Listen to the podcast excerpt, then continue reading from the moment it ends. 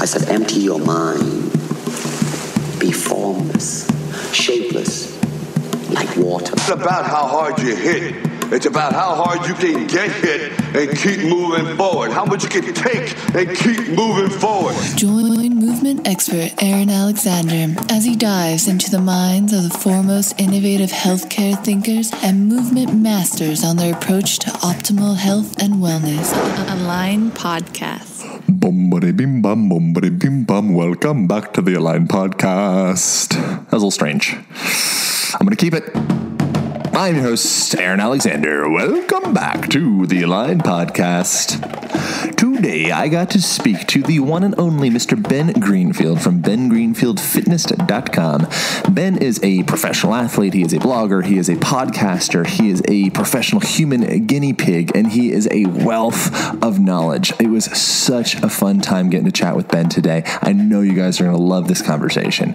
We ended up chatting about what in the world is cold thermogenesis, what is the value of heat for your body when you're training, how to effectively raise a family in this modern day and age, and much, much more than that. Ben also helped me out with figuring out what I got to do to train for an ultra marathon that I got coming up here in five weeks. I don't like running very much. I don't assume a lot of people out there like running very much. Here's how you get great at running really far without doing that much running. There is no rule that you have to have it all or do it all. Um, but basically, getting yourself to the point where you're very, very comfortable running at 90 plus RPM. Yeah, I mean, there's a whole host of things, but the main thing is helping your children become more resilient. I'm constantly encouraging my children to get outdoors. So, all sorts of great information we got into in this episode. I so greatly appreciate your comments and your shares on iTunes. Uh, they determine the visibility and the ranking of the show. We can't do it without you. I love reading the comments. And be sure to check out the website, aligntherapy.com. That's A L I G N therapy.com. On there, you will find my blog. You will find this podcast and the show notes and information about the guests. Uh, you will find hundreds of absolutely free videos on functional movement and self care techniques and how to get the most out of your body. Uh, as well, you can check out the online coaching where we break down exactly what you need to be doing with yourself in order to get exact results that you want from your movement practice. And there's probably some other really great stuff on there as well that you'll check out. But we got to get back to the show. Here we go, Mr. Ben Greenfield. Thank you for listening. Align Podcast.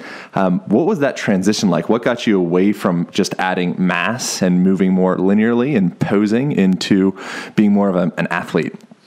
I actually started off as an athlete. I was a high school and collegiate tennis player. So um, from there, I, I, got into water polo. I played middle for the men's volleyball team. So for me, bodybuilding was actually the least athletic of the sports that I'd done up until that point. So really, the the bigger uh, challenge was making the transition from a fast twitch explosive sport like bodybuilding into a slow twitch sport like like endurance, right? Because I've been immersed in, for example, Ironman triathlon for the past eight years, and that was a little bit more of a struggle. It required me to do things like lots of long fasted workouts to cannibalize muscle, and it required uh, a lot more, you know, conversion of fast twitch to slow twitch muscle fiber through, you know, more endurance work. It required um, losing my vertical and no longer being able being able to, to dunk a basketball. So you know, it, it, was kind of an interesting switch. But my my background has basically been taking up new sports, new challenges. You know, everything from obstacle racing to tennis to bodybuilding to water polo, volleyball, um, you know, cycling, you name it, and figuring out the best ways to hack that sport from a nutrition and a performance standpoint, and then uh, trying to help other people achieve success. Cool, man. And so I have an ultra marathon coming up in like one month or five weeks or something like that. And nice. I don't really care for running very much mm-hmm. at all. Um, but I'm kind of doing. I have like a ballet coming up too. I like to like put myself in really random positions and try and see. You know, you have a ballet coming up. I swear to God, I got a ballet coming wow. up. but ultra marathons happening too. And with that, what's the best route for a person that might be kind of more, maybe not the lazy end, but they don't really feel like going out and running, you know, say running 30 miles to train for an ultra marathon, which that seems like that's probably a bad idea in the first place.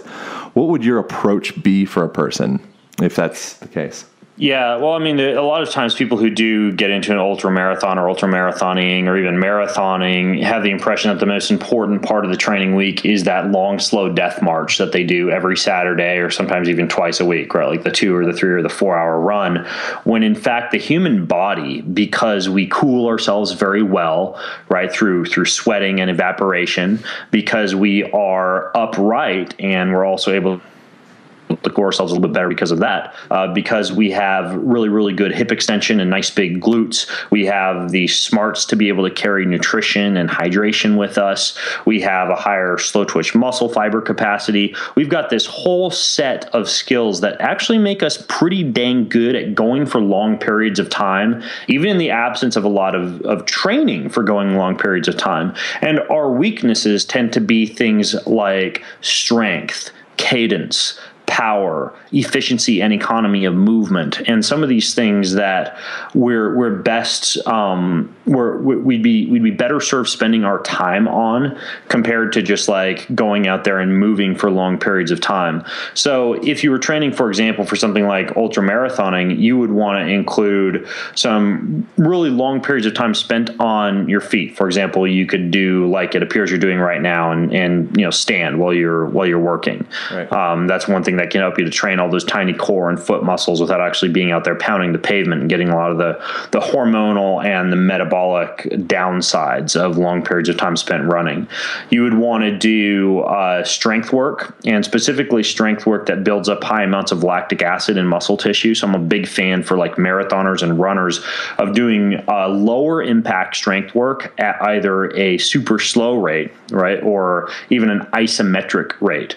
So doing something like like uh, isometric workouts, similar to like if you were to do a search for um, for Jay Schroeder on on YouTube, he's got a lot of, of isometric strength training techniques that he uses, for example, with like professional football players, and that's where you would just basically get yourself to the point where you could do a squat hold for five minutes, a lunge hold on each leg for five minutes, some kind of a really good plank hold for five minutes, a, a door frame pull up for five minutes, basically getting yourself to the point where you can just hold positions for a long period of time because you increase your lactic acid buffering enzymes in a low impact environment, right? So you've actually got some oomph in your joints to be able to devote to your runs when you actually do run. So from a strength training standpoint, not a whole lot of the powerlifting, not even a whole lot of the traditional tempo based strength training, but more of the isometric and the super slow. Another really, really good resource for the super slow stuff would be uh, Doug McGuff's book, Body by Science. All right. So, so in that book, you're typically spending 10 to 30 seconds on a single repetition,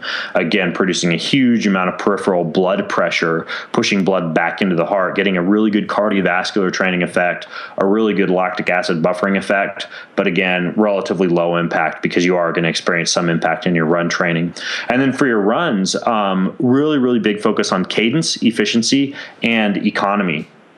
So I do like a treadmill for that, for setting a treadmill at a speed that puts you at a cadence that you're slightly uncomfortable with. Downhill running can work in a pinch, but it's a little bit uh, tougher on the body than having a moving belt underneath the body. Um, but basically, getting yourself to the point where you're very, very comfortable running at 90 plus RPM, right? Like fast foot turnover to improve your efficiency and economy. Um, and then also making sure that you get the most bang for your buck out of your run. So, for example, you would have one day where you're doing all skill based training, right? Skills, drills, cadence work, um, and focus on on form essentially, and then using that to uh, to to translate those skills into your other sessions that you do during the week, which would be, for example, let's say we were going to run four times a week to get ready for an ultra marathon. You'd have a half hour of skill training and cadence training and treadmill training on one day. You would have a hill workout, right, to build strength, like really steep hills on another day where you're charging up the hill and either walking or running easily down the hill. You'd have one day where you're doing more track work, right? Like more kind of like mid level tempo work, anywhere from like one to four minute intervals where you're mostly working your, your glycolytic energy system, right? Which is going to upregulate your mitochondrial density in the same manner as long, slow workouts will, but at at uh, at a higher intensity and a lower volume. And then finally, you would have one day that is a little bit more of like your quality day, where you're going out and doing like a, a trail run for 60 to 90 minutes with some intervals, getting used to spending a little bit more time on your feet, but still less time than a traditional ultramarathoner might use. You know, going three plus hours, for example. And typically, you really only need if you want to if you want to build up a lot of stamina, a lot of endurance, about once a month in terms of a really really big run, right, where you're actually out there for you know two to four hours. But you definitely don't need to be doing that every week. So in a, in a perfect world, that's the type of ultra marathoning program that I think works really well. If if someone told me today, hey Ben, go out the door and run an ultra marathon, that's the type of training program I'd be doing. That type of strength a couple times a week, running four times a week, using those type of sessions that I just described, um, with one of those runs being a little bit longer. Then everything else is just you know recovery or biohacking, right? Like doing a lot of cold thermogenesis to work on your nitric oxide production and your recovery, doing some sauna work to work on your erythropoietin and your blood your your red blood cell production, doing a lot of foam rolling and mobility work to make sure that your body stays sound and put together for that amount of time you're going to spend on your feet. Um, all those kind of little things that fly under the radar. Awesome, man. And so that's one of the things I think that I, what I see oftentimes with people, especially endurance athletes, is they end up just digging themselves into this repetitive rut where it's like, yes, you're running for an immense amount of time, but you're practicing poor skills. You know, so I love that you're driving towards actually skill training. You know, and thinking more about right. you know the conductivity of your nervous system. You know, and what kind of paths are you forming all the time. Right, and, that- and and just to expound on that, like the as, as far as the skill training goes, pay attention to where you're programming that within your week, right? So let's say Saturday is your is your longer day that you're a little bit more beat up from. You would ideally want your skill training to be at the beginning of the week prior to the other sessions after you've recovered from that longer run. So, you know, 48 hours out. So for example, for a Saturday long run, Monday night or Tuesday morning or Tuesday at some point is when you start off the week with a really intense skill based session for running where all you're doing is focusing on efficiency economy, and cadence. And then you're able to translate that into the other sessions that you do during the week. You have any morning traditions, Ben? Uh, aside from taking a massive dump, uh, dump. yeah, yeah, uh, I definitely morning traditions. I mean, I, I, I wake up and the first thing I do is I roll over and I grab a a, a Bluetooth uh, heart rate monitor that I put on and I measure my heart rate variability. Right, like my my day's strength for my sympathetic nervous system and my parasympathetic nervous system. And based on that score, I'm able to be advised on what I should should or should not do that day. Like typically, my score will be above uh, 90, which is a sign of a really healthy and robust nervous system um, with good feedback between the sympathetic nervous system and the parasympathetic nervous system. Uh, to give you an example, yesterday I measured and my score was 82. Okay, so this was a Wednesday, and when I looked at the actual frequency of that score, which is which is termed the high frequency and the low frequency, my low frequency was really good. Low frequency is a measurement of your sympathetic uh, nervous system readiness to train right? So um, my low frequency nervous system was good. My high frequency nervous system, my parasympathetic nervous system, which is more indicative of like your readiness for aerobic type of training, that was really suppressed. Right. So on a day like that, I would stay away from any long, voluminous aerobic work and and primarily focus on on short, intense work, and vice versa, right? Like if if your sympathetic nervous system is depressed or your heart rate variability is low, you'd want to stay away from intense work on that day. Um, and, and so it's a really really good way to just kind of get a measurement of the amount of stress that you're under, whether you need to take a rest day. Like sometimes both frequency scores are suppressed, and that's just a day where you take it easy and whatever, go do some yoga or go sit in the sauna for a little while. Um, so I do that, do the heart rate variability, and while that measurement is going, I journal, and I specifically journal journal with a focus on gratefulness and meditation. So, what I mean by that is I write down all the things that I'm grateful for that day, what my affirmation is that day, what would make the day great. I actually use something called a five minute journal for this. And then I close my eyes and I focus on those things. Okay, so in, in my case, I pray and I thank God for all those things that I I'm grateful for. I meditate on them, and then I open my eyes, and I'm typically by that point feeling really well grounded. And I take off the heart rate monitor, I'll roll over, get out of bed, go downstairs, put some coffee on, and start into about 10 to 15 minutes of really relaxing kind of flow yoga, which does two things. It lowers blood pressure and kind of enhances your breathing and your relaxation for the day. And then it's also really good. I mean, I know we were joking about the, the morning bowel movement earlier, but it's actually really good for kind of like activating that peristalsis peristalsis in the large intestine, right? When you're twisting and turning as you're doing some of these yoga poses. So I will, uh, after that, grab a cup of coffee, uh, go use the restroom, and then once I'm done with that, typically it's about time to uh, to greet my children who are waking and kind of get them ready for the day. And typically, uh, after I've kind of done my journaling and my heart rate variability, my meditation, my yoga, um, and taking care of business, I'm ready to start the day. And then the very last thing I do is I do the hardest thing first, right? Whatever on the day that I dread, whether it's like whatever writing some monster article or you know making some phone call I kind of dread that type of thing. I'll try and get that over with first before diving into uh, Facebook and email and Twitter and that type of thing. Awesome, man. And so you're notorious for uh, biohacking, which I think it's kind of like an overused term. But I think if anyone is able to use it, I think it's you. I think I feel like you like kind of pioneered biohacking, which is really, I mean, maybe that's just my perspective on it.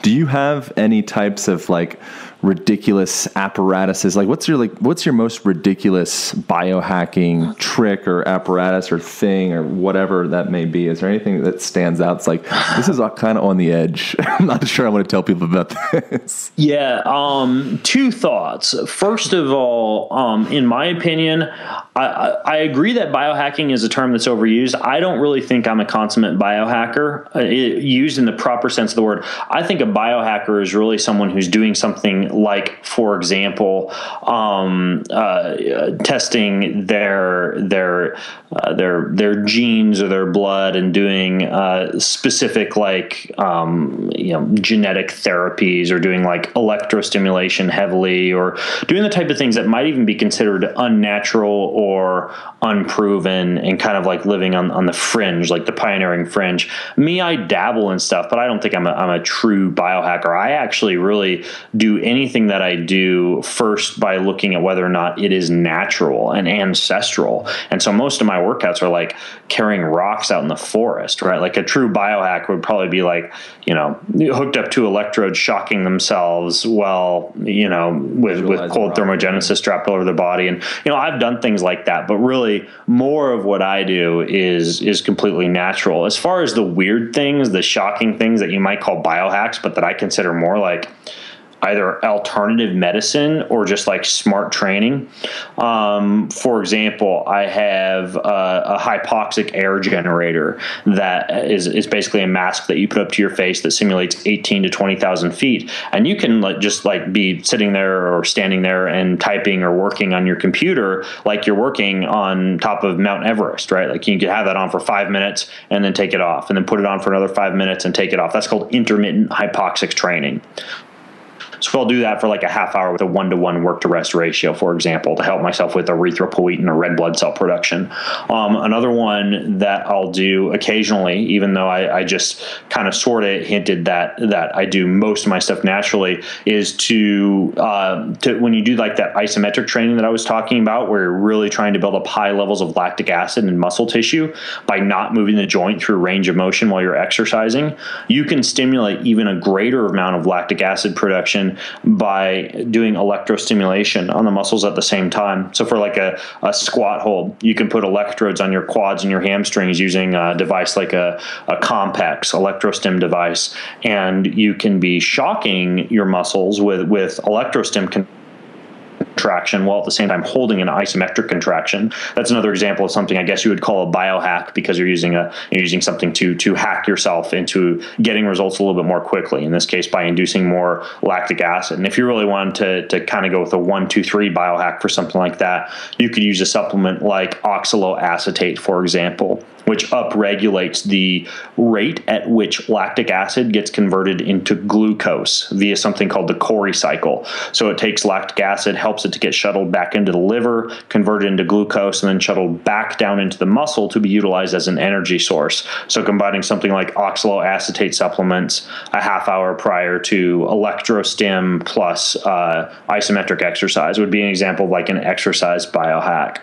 Um, and then there are other things I do that that I again again and I don't really consider biohack as much as like weird alternative medicine stuff. Like um, I do like about once a week to once every two weeks, I'll do a coffee enema, right, to increase bile production and to kind of kind of clean out a little bit of my large intestine. You know, and that's literally just what it sounds like. You inject coffee up your butt, you hold it for like 20 minutes, and then I jump on top of my my squatty potty that I keep in each bathroom in my home, which puts you into a more ancestral defecation position, and and uh, that's because it keeps your your puborectalis angle open and I, I take a dump. And that, that you know that's kind of a gross biohack but it's more of like a detox biohack right? Um, what else? I would hate to end on on that one. I do a lot of cold thermogenesis too. So like I have a, a, 60 degree cold pool next to a hot pool at my house. And so, like every Wednesday, I'll do eight minutes of cold water swimming. And a lot of times, I'll do this with hypoxia, meaning that I wear a front mounted snorkel that has something called a cardio cap on top of it. So, there's a company called Finis, F I N I S, that makes a snorkel that you can wear that's mounted on the, on the front of your head, just like a regular snorkel would be on the side. This is on the front, so it's easier to swim with. And then they, they have an airflow restrictor called a cardio cap that can go on top of that that. And when you breathe in and out of this thing, you get a huge increase in the strain on your inspiratory and your expiratory muscles, right? So it's good training for your inspiratory and expiratory muscles. And and by the way, this is related to your ultra marathon question. Hypoxic swimming or breath restricted swimming has been shown to improve efficiency and economy in runners. So there's kind of a cool crossover effect there. But anyways, I'll swim in that cold pool for about eight minutes with the airflow restriction. Then I'll get out, I'll get into the hot pool where you get a huge dump of nitric oxide, right? So you, it's like taking a fire hose to your arteries. I'll stay in there for two minutes and then go back into the cold pool and do another eight minutes of hypoxic swimming. And I'll do that three times through, right? So a total of 30 minutes of hot cold contrast, but it's not just, you know, jumping from the hot into the cold. It's actually doing the, the cold water restricted breath swimming or the resisted breath swimming. And then you do the hot, cold, the hot, and the cold. Um, and I don't use chlorine in my pool. I use uh, an enzyme based system and an ozonator, so I'm not getting exposed to, to chemicals as I'm doing that. Awesome, man. Yeah, I, I really dig your approach with you know it's it's you've you're not a biohacker. You are like most of the, when I first started listening to your stuff, I kind of thought like that was what I thought it was biohacking. You know, it's like kind of like how do we cheat the system? And the more that I listen to your podcast and read your blog and all that, you're extremely ancestral. You know, it's like, and I really appreciate that aspect of you of combining. You know, it's like the the old traditions that worked you know and then how can we take our new technology and kind of create this balance between the two? You know and right. that in my opinion is the most effective form of modern medicine. You know so i would consider you to be a doctor. You know a doctor like the, the actual de- definition of that is teacher. You know so i think if you go mm. see a doctor and they just prescribe you with some medication whatever it is and they leave you feeling kind of like aloof and not really sure what what, what just happened there you know almost defeated that's not a doctor in my opinion. You know i, th- I think that, that it's a misuse of the term. You know so i really there we go you just saved me like eight years of medical school and hundreds of thousands of dollars. I appreciate that. Seriously, man. I, I think it's I think it's a real thing. You know, it's it's figuring out how do we get people to activate their own internal healing systems. You know, because we are amazing, amazing, robust healing systems. You know, and it's yeah. like it's just a matter and, of giving it the right information. And with all due respect, I mean, it, uh, uh, uh, a, a, a well trained, formally trained physician is someone that I definitely want to go see when I have gotten in a motor vehicle accident or I've broken an arm or I have an intense acute injury that needs to be taken care of right away. But at the same time, you know, you take like here here's a you know an analogy right like dentistry right like modern dentistry where you're getting your teeth cleaned every month or whatever. I go to the dentist once about every seven to eight years, and that's just a checkup because I get to that point where I wonder, gosh, should I go to the dentist? I mean, is there something that I need to be doing here? And it's because I use a water pick, I do coconut oil pulling, right. and I swish with oregano oil oil, and then I brush my teeth and I use like a non-fluoride based tooth powder. And you know, a lot of times it's a charcoal base, which is actually really great for whitening your teeth. And you know, I just do a few very simple things for my teeth. You know, and, and I'm of course careful with my diet to do things that don't leach minerals from the body. Like for example, you know, the the whole acid alkaline diet has taken a hit recently because everybody says, oh well, your kidneys and your breath do just a perfect job regulating the pH of your body. So this whole acid alkaline diet thing is complete bunk. But you do need to remember that even though your your body does a very good job at regulating its pH, one of the ways that it does that is via a mineral based buffering system. And so if your diet is too acidic, you are going to leach minerals from your body to alkalinize yourself and you'll a lot of times leach those minerals from things like bones and teeth so you know i'm, I'm careful with with my diet to maintain just a slight amount of alkalinity you know like lemons and kale and things like that with limited amounts of dairy and limited amounts of red meat and some of those more acidic compounds. But ultimately, you know, when you put all those strategies together, yeah, I rarely go see the dentist for the same reason that I rarely go see a physician and that I don't know what to write when the little intake form for camps I go to and things like that say who's your who's your physician. It's like I don't have one. Right. So yeah, yeah, I, I, love that. I mean, it's like giving people more power to take care of themselves. You know, what did we do before we had the clinic to go to? We we had to figure it out. Now we're kind of in this like debilitated, paralyzed position where it's like we're so dependent upon the medication, whatever it is. When something goes wrong, we're so we're already so detached from ourselves. We don't know what to do. You know, so we have to seek someone else to fix the vehicle. Like we're like a truck. We're not a truck. You know, like the more mm-hmm. you can become with yourself, the more profound and impactful you can be with treating yourself with medicine, being earth, being water, being natural organic food, being all this stuff that you get into. So it's just it's great. Um, quick, we have like just a couple minutes left, or a few minutes left. Um, I want to hear your approach to raising a family, maybe just a couple things that are like really valuable because I, I, think that that's another thing too. It's like we're exposing our kids to EMFs, you know, we're, we're exposing our kids to pesticides, we're exposing our kids to all this all this stuff, and ourselves, you know. But it's like the little children, the little babies with the thin skulls, you know. It's like, yeah, what kind of things do we need to be thinking about with that? Yeah, I mean, there's a whole host of things, but the main thing is helping your children become more resilient. So, um, you know, I, am constantly encouraging my children to get outdoors. You know, for example, we just, sorry, my phone is vibrating here. Let me drop that on the floor. Um, for example, you know, like last night we, we uh, had mom lock us out of the house and all we had was my little bug out bag and some sausages, right? Like, and we had to figure out last night how to survive out on 10 acres in the forest for the night. And it was uncomfortable, you know, and I slept maybe six hours because I was kind of helping them out. And, you know, but, but, you know, those type of experiences for kids getting back out into the wilderness, back into nature are really valuable, you know, and for Memorial Day weekend here in a month, we're going to do a five day wilderness survival camp cool. where it's just me and my kids and no cell phones or anything like that. And we're going to learn how to follow the stars and how to identify wild out edibles and how to track plants.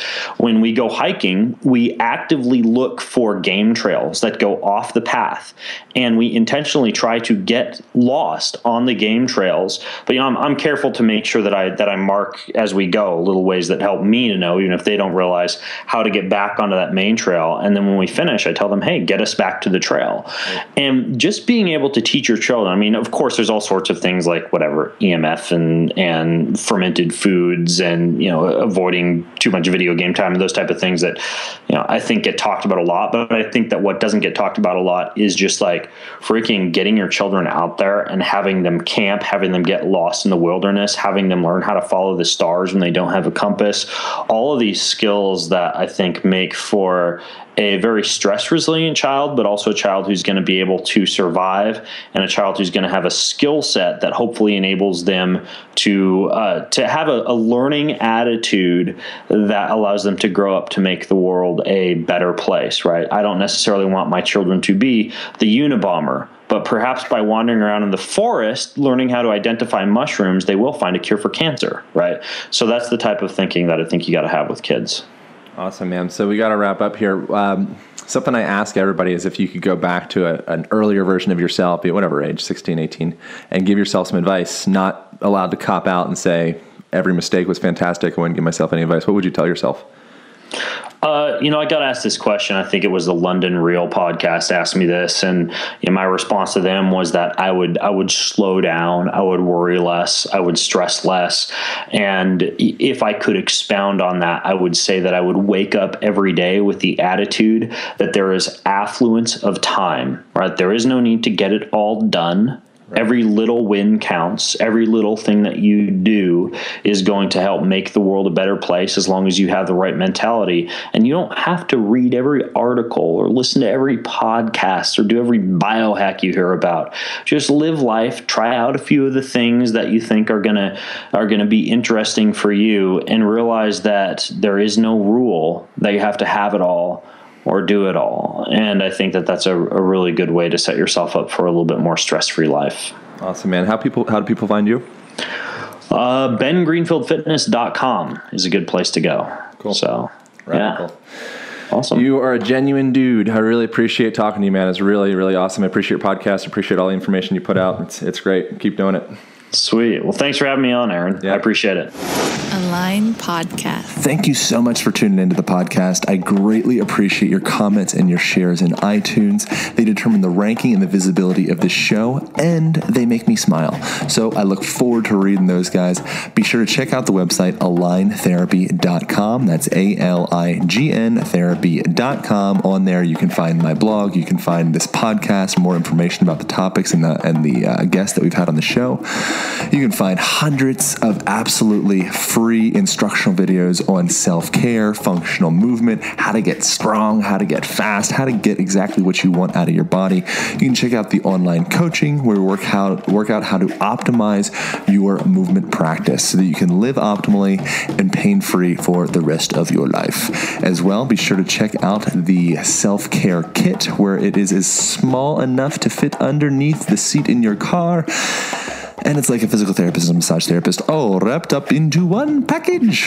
I know you guys are going to love the website. I know you guys are going to get a lot of value out of it. And I look forward to hearing your comments. All right. Bye. Thank you for listening, and remember to join the movement by subscribing to the podcast. If the information has been helpful, please share and leave your comments in iTunes. Aaron personally reads each one, and it makes all the work worthwhile. Together, we will make a difference and continue to bring more powerful and inspiring messages to the world. Movement Medicine.